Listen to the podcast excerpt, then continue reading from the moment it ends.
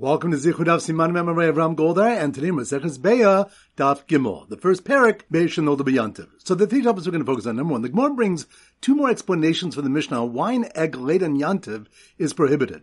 Rav Yosef said, Gezer Mishum Paris Hanoshim, it's a gezerah, because it resembles fruit that falls from a tree on Yantiv, which is prohibited by a decree, lest one actually climb a tree and pick a fruit. The Gemara clarifies kul gezerahi that the case of the egg is subsumed into the gezerah of fallen fruit. Rashi explains that Hillel's ruling does not represent a separate gezerah intended to safeguard the gezerah on fallen fruits. Rather, since the egg is a type of fruit that drops when ripe from its place of nurturing, it's subsumed into the decree on fallen fruits, even though harvesting eggs doesn't involve the malach of kotzer reaping. Rabbi Yitzchak said, Gezer mishum mashkin shazavu. The laid on yantiv is prohibited because it resembles juice that flowed on yantiv, which is prohibited because it might lead one to actually squeeze the fruits on yantiv and transgress the malach of dash, threshing. Here too, the case of the egg was subsumed in the original gezerah, since an egg resembles the juice in that it issued from a place where it had been absorbed. Point number two. The Gemara asks why Rabbi Yosef did not explain the Mishnah like Rabbi Yitzchak, and answers that Rabbi Yosef would say, Beitzo uchla uchla, fuki mashkin the uchla. An egg is a food, and fruits are foods, in contrast to juice, which is not a food, but a liquid. The Gemara asks why Rabbi Yitzchak did not explain the Mishnah like Rabbi Yosef, and answers that Rabbi Yitzchak would say, Beitza bluya umashkin bluyim lafuki peres de miglu v'kaimu. An egg is absorbed in the hen and issues forth, and juice is absorbed in its peel and issues forth, in contrast to fruits, which are already exposed even before they become detached from their place of growth. Point number three, the Gemara challenges the interpretations of Rav Yosef and Rav Yitzchak based on the following brisa, which states, concerning an egg that was laid on Shabbos Yantiv, we may not move it, neither to cover the mouth of a kli, nor to support the legs of a bed with it. However, one may invert a kli over the egg so that it shouldn't break, usfeka asura, and in the case of doubt, the egg is prohibited. Rashi explains that the Gemara assumes that the brisa means that there's a safek when the egg was laid, whether on Yantiv or before. Now the Gemara says that while it's understandable according to Rabba who said that the egg was prohibited due to hachana, it's a safek deraisa. Because fake deraisa or chumra, and all safek deraisas we go chumra. But according to Rabbi Yosef and Rabbi Yitzchak, who prohibited the egg because of a gezerah, why should the safek be assur? Since kol safek the rabbanon lakula, every safek the rabbanon is lakula. After considerable analysis, the Gemara will bring Rav Ashi on Daf Dalad Amid Aleph, who explains that the egg is forbidden because it's a davar sheishu matirin, an item that will become permitted, meaning after Yantev, but called davar sheishu matirin afil but the rabbanon lo batil, and any item that will become permitted, even if it's now prohibited, but the rabbanon, cannot become nullified in a mixture. Rashi explains that just as we are machmir in a mixture, we're also machmir in a case of safek. So once again, the three points are number one. The Gemara brings two more explanations for the Mishnah on why an egg laid on Yantiv is prohibited. Rav Yosef said gezer mishum peres on noshin. It's a gezerah because it resembles fruit that falls from a tree on Yantiv, which is prohibited by a decree lest one actually climb a tree and pick a fruit. The Gemara clarifies kul that the case of the egg is subsumed in the gezerah of fallen fruit. Rashi explains that Beis Hillel's ruling does not represent a separate gezerah intended to safeguard the gezerah of fallen fruits. Rather, since the egg is a type of fruit that drops when ripe from its place of nurturing, it's subsumed in the decree on fallen fruits, even though harvesting eggs doesn't involve the malach of kotzer reaping. Rabbi Yitzchak said, Gezer mishum mashkin shazavu. The egg laid on yantiv is prohibited because it resembles Jews that float on yantiv, which is prohibited because it might lead one to actually squeeze the fruits on yantiv and transgress the malach of dash, threshing. Here too, the case of the egg was subsumed in the original gezerah, since an egg resembles the juice in that it issued from a place where it had been absorbed. Pointing to the grass, why Rabbi Yosef did not explain the Mishnah like Rabbi Yitzchak, and answers, the Rabbi Yosef would say, Beitza uchlo, peres uchlo, lafukim mashkin de. An egg is a food, and fruits are foods, in contrast to juice, which is not a food, but a liquid. The Gemara asks why Rabbi Yitzchak did not explain the Mishnah like Rabbi Yosef answers that Rabbi Yitzchak would say, Beitza bluya mashkin bluyan lafuki peros de miglu v'kaimu. An egg is absorbed in the hen and issues forth, and juice is absorbed in its peel and issues forth, in contrast to fruits, which are already exposed even before they become detached from their place of growth. And point number three, the Gemara challenges the interpretations of Rav Yosef and Rabbi Yitzchak based on the following brisa, which states, concerning an egg that was laid on Shabbos Yantiv, we may not move it, neither to cover the mouth of a kli, nor to support the legs of a bed with it. However, one may invert a kli over the egg so that it should not break, usfeka asura and in a case of doubt, the egg is prohibited. Rashi explains that the Gemara assumes that the brisa means that there is a safek when the egg was laid, whether on Yantiv or before. The Gemara says that while it's understandable according to Rabbah who said that the egg was prohibited due to hachana, it's a safek deraisa, because sveka deraisa l'chumra, and all safek deraisas we go l'chumra. But according to Rabbi Yosef and Rabbi Yitzchak, who prohibited the egg because of a gezerah, why should the safek be assur? Since kol safek derabbanan lakula. Every safek derabbanan is lakula. After considerable analysis, the Gemara will bring Rav Ashi on Daf Dalad Amad Aleph, who explains that the egg is forbidden because it's a davar sheishul matirin, an item that will become permitted after yantiv. But kol davar sheishul matirin afil b'derabbanan batil, and any item that will become permitted, even if it's now permitted b'derabbanan, cannot become nullified in a mixture. Rashi explains that just as we are machmir in a mixture, we're also machmir in a case of safek. All right, so now we go to our Simon Daf Gimel, and our standard simon is a gamal, a camel. So here goes. The camel rider trying to dodge fruit falling from a tree and stepping in puddles of flowing juice suddenly noticed an egg on the road labeled half food, half fruit, and was a safek whether it had been laid on Yantiv. Once again, it's slow motion. The camel rider, camel rider, that must be run Daf Gimel, Gamal. The camel rider trying to dodge fruit falling from a tree and stepping in puddles of flowing juice, which reminds us, Gemara brings two more explanations for the Mishnah on why an egalate on Yantiv is prohibited. Rav Yosef said, Gezer Mishum Paris Anoshin is a Gezer because it resembles fruit that falls from a tree on Yantiv, which is prohibited by a decree lest one actually climb a tree and pick a fruit. And Rabbi Yitzchak said, Gezer Mishum Mashkin Shazavu. The egg laid on Yantiv is prohibited because it resembles juice that flowed on Yantiv, which is prohibited because it might lead one to actually squeeze the fruits on Yantiv and transgress the malach of dash, threshing. So the camel rider trying to dodge fruit falling from a tree and stepping in puddles of flowing juice suddenly noticed an egg on the road labeled half food, half fruit. Which reminds us, the Gemara asks why Rabbi Yosef didn't explain the Mishnah like Rabbi Yitzchak and answers that Rabbi Yosef would say an egg is food and fruits are food in contrast to juice, which is not a food but a liquid. The Gemara asks why Rabbi Yitzchak did not explain the Mishnah like Rabbi Yosef and answers that Rabbi Yitzchak would say an egg is absorbed in the hen and issues forth and juice is absorbed in its peel and issues forth in contrast to fruits, which are already exposed even before they become detached from their place of growth. So the camel rider trying to dodge fruit falling from a tree and stepping in puddles of flowing juice suddenly noticed an egg on the road labeled half food, half fruit, and was a safek whether it had been laid on Yantiv. Which reminds the Gemara why is an egg that was a safek whether it was laid on Yantiv assur according to Rabbi Yosef and Rabbi Yitzchak? Why should the safek be assur since kol safek the Rabban lakula? Every safek the Rabban is lakula. After considerable analysis, the Gemara brings Rav Ashi and Daf Dalad Amad who explains that the egg is forbidden because it is a davar sheishul matirin, an item that will become permitted, meaning after yantiv, but called davar sheishul matirin afil b'do Rabban lo batil. And any item that will become permitted, even if it's now prohibited in the Rabbanan, cannot become nullified in a mixture. Rashi explains that just as we're machmir in a mixture, we're also machmir in a case of a safek. So once again, the camel rider trying to dodge fruit falling from a tree and stepping in puddles of flowing juice suddenly noticed an egg on the road labeled half food, half fruit, and was a safek whether it had been laid on Yantiv. All right, now it's time for a four block back Chazara.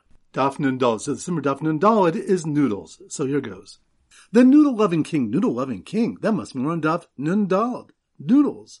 The noodle loving king who required his subjects to blow trumpets three times on the tenth step when they offered him noodles, which reminds the Gemara points out that the Mishnah on Daf Nun Gimel on base that listed the 48 blasts that took place every Shabbos during the Chag mentions three blasts that took place by the Mizbeach, whereas the Mishnah on Daf Nun Alf on base mentions the three blasts that were sounded when the trumpeters reached the 10th step. The Gemara explains that this Mishnah is Rabbi Eliezer ben Yaakov who holds that since the blowing was done at the gates, what relevance is there to blow in the 10th step? Therefore the Mizbeach is Adif, is preferable, and the previous Mishnah is Rabban who hold that since the blowing was for the water drawing, the 10th step is related to that, whereas the Mizbeach is not. So the noodle-loving king who required his subjects to blow trumpets three times on the tenth step when they offered him noodles, and then blow nine times again for each additional offering, which reminds us, Rabbi Yachim Bar brings a brisa and a pasuk which he uses to base his ruling that nine blasts of the trumpets are done for each separate musaf. The Gemara will bring several challenges to this ruling, attempting to show that on certain days it would result in more than the 48 maximum soundings of the Chatzrotzrots mentioned in the Mishnah. So the noodle-loving king who required his subjects to blow trumpets three times on the tenth step, when they offered him noodles, and then blow nine times again for each additional offering, changed the fast day schedule so he would never have to abstain from noodles on a Sunday.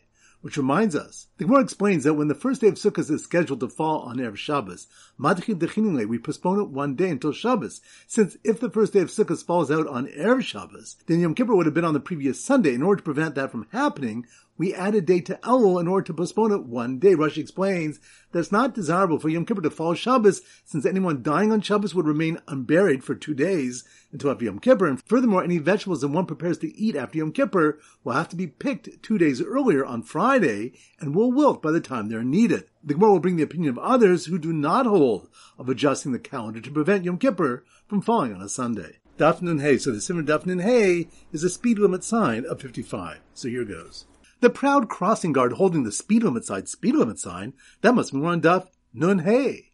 The proud crossing guard holding the speed limit sign, who would blow one long note on his whistle until all the additional animals crossed the road, which reminds us that after the Gemara successfully refutes the ruling of Rabbi Yachim Barchini, who taught that a separate set of trumpet blasts are blown for each Musaf offering, it asks how to understand the brisa and the Pasuk that Rabbi Yachim Barchini brought as a source for his teaching. Ravina said, Lomar Shemarichem B'Tekiyas. The brisa and the Pasuk mean only that the blasts are lengthened, not that they're repeated. The Rabbanim Kasaria said, and then Rabbi Acha, Lomar Shemarbe B'Tokin. The brisa means to say that when there's more than one Musaf, we increase the number of trumpeters, but not the number of trumpet blasts. So the proud crossing guard holding the speed limit sign, who would blow one long note on his whistle until all the additional animals crossed the road, gave up when he saw 70 bulls head toward him, which reminds us, which reminds us that the 70 bulls that are brought in sukkahs correspond to the Shivim Umos, the 70 nations, and they provide kapor for them in order that rain may fall throughout the world. The single bull of Shmini Atzeres is connected Umo Yechida. It corresponds to the singular nation of Israel. This can be compared to a king of flesh and blood who said to his servants to prepare for him a big banquet. When the final day of the banquet came, he said to his beloved companion, Asli Sudukatana Kadesha prepare for me a small meal so they may enjoy your company. Rashi explains that it is as if to say that I derive pleasure from your company alone. So the proud crossing guard holding the speed limit sign, who would blow one long note on his whistle until all the additional animals crossed the road, gave up when he saw 70 bulls head toward him, guided by 24 ranchers who like to share meat equally on their holidays. Which reminds us, the next Mishnah states that during three periods of the year referring to the Regalim, all 24 Mishmaros were equal in the sharing of the Emurim of the Regalim and in the division of the Lachem Apanim. It was taught in a bright of the Torah states, Ubaba Kolavas Navsho Visheris, and he comes with all the desire of his soul, and he shall serve. This teaches that a Kohen may offer kabbanis even if it's not the week of his watch. To dispel the notion that this is even on other days of the year other than the Regalim, the Torah states, Me'achad Sha'arecha, from one of your cities. Well, Marti El Bashar Shekol Yisrael Nichnasim Bashar Echad. I've only said all Mishmars are equal when they enter one gate which is the time of their gone. During all other times, only Kohanim of that week's watch are entitled to offer the kabbanis. Daf Nun Vav. So the Simon Daf Nun Vav is the shusher and shul going nu nu nu nu. So here goes. The shusher in the sukkah shusher. That must be more on Daf Nun Vav nu nu. The shusher in the sukkah shushed everyone down so they could hear the shechianu before the Reisha Basukah, which reminds us of the Machoks regarding which takes precedence, the Barach and the Sukkah or the Shechian Rav says that one recites the Reisha Basukah because he holds Chiyuva Yoma Adif. The obligation of the day takes precedence. Whereas Rabbi Baruch said that one recites the Shechianu first because he holds Tadir Shenu Tadir, Tadir Kodim. When that which is frequent conflicts with that which is not frequent, that which is frequent takes precedence. The Gemara attempts to connect this Malchokas to the Malchus between Beisham Beis regarding which comes first when reciting Kiddush on Shabbos, the Brach on the one and the Brach on the day, but concludes that they're not necessarily the same Malchokas.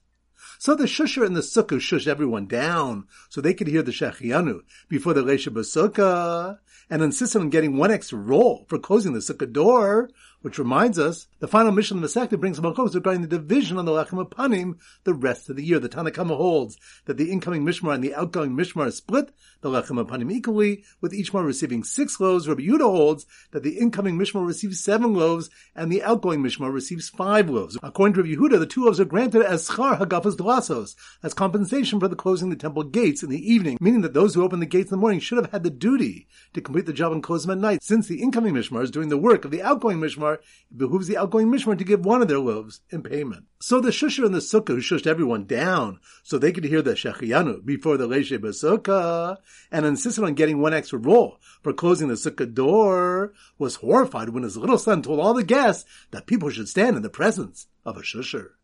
Which reminds us, two reasons are given as to why the Mishmar Bilga was penalized in that it always divided the Lechem Panim in the south.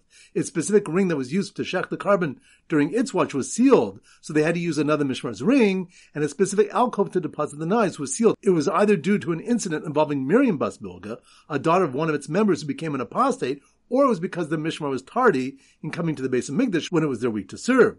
The Gemara asks on the first reason if it's fair that the entire family be penalized over one daughter's action, and by answers that it is, as people say, Shusa denuka b'shuka oda avu odime. The utterances of a child in public express the views of either his father or mother. When the Gemara persists, and that's why the whole Mishmar should be penalized, uh, by answers oila rasha oila shcheno. Woe to the wicked one and woe to his neighbor. The Gemara concludes, conversely, tov l'tzadik, tov l'shcheno. It will be good for the tzaddik and good for his neighbor. Daf base. So the simmer daf base is a house. So here it goes. The kids were jumping for joy all over the house. House. That must be on daf base. The kids were jumping for joy all over the house when they discovered that their hen laid an egg on Yantiv, which reminds the opening Mishnah of the Masech states. Concerning egg that was laid in Yantiv, Beishamai say, it may be eaten on Yantiv, and Beis Hillel say, it may not be eaten. The Gemara asks, what type of hen are we dealing with? Rav Nachman said that the Mishnah refers to a hen that was omeres gadol beitzim, that was designated to produce eggs, and the one who subscribes to a broad application of the laws of muksa, referring to Yehuda, subscribes to also the prohibition of nolad, while the one who rejects a broad application of muksa laws, referring to Rabbi Shimon, also rejects the prohibition of nolad. Beis Shammai permit one to eat the egg because they hold like Rabbi Shimon, who does not hold of nolad, whereas Beis Hillel forbid it because they hold like Rabbi Yehuda, who does hold of nolad. So the kids were jumping for joy all over the house when they discovered that their hen laid an egg on Yantiv were dismayed when they were told by an anonymous rabbi who was more machmir on Yantiv which reminds the Gemara asks why Rebbe who formulated the Stam Mishnais formulate those in Shabbos more leniently, like Rabbi Shimon, whereas those regarding Yantav he formulated according to the more stringent view of Rabbi Yehuda. The Gemara answers regarding Shabbos, whose laws are more restrictive, and so people will not come to treat it disrespectfully. Rebbe formulated a Stam Mishnah according to Rabbi Shimon, who is more lenient. However, regarding Yantav, whose laws are somewhat more liberal, and so people will come to treat disrespectfully, Rebbe formulated a Stam Mishnah according to Rabbi Yehuda, who's more stringent. So the kids who were jumping for joy all over the house when they discovered that their hen laid an egg on Yantav were dismayed when they were told by an anonymous rabbi who was more machmir on Yantiv that it was forbidden to eat since it had been prepared the day before on Shabbos. Which reminds us, Rabbah's explanation of the Mishnah is that we're actually dealing with a Tarnagolas of Medis Achila, a hen that was designated for consumption and is therefore not muksa. And we're discussing a case of an egg that was laid on Yantiv that fell after Shabbos, and Beis prohibits its consumption, Mishum Hachana, because of the principle of preparation. For Rabbah holds that any egg laid today became fully formed inside the hen yesterday. And Rabbah follows his own reasoning, for he said, that which is written by Yabba Yom Shishi Be'echinu Asher Yaviu, it will be on the sixth day that they shall prepare the mun which they bring, which teaches us that Chol Mechin Shabbos v'Chol Mechin Yantav. A weekday prepares for Shabbos and a weekday prepares for Yantav, but Yantav cannot prepare for Shabbos, nor can Shabbos prepare for Yantav. Beis therefore prohibit an egg laid on Yantav since this preparation occurred on Shabbos. Alright, so that concludes today's shir. This is Rabbi Avram Goldman Zichron wishing you a great day and great learning.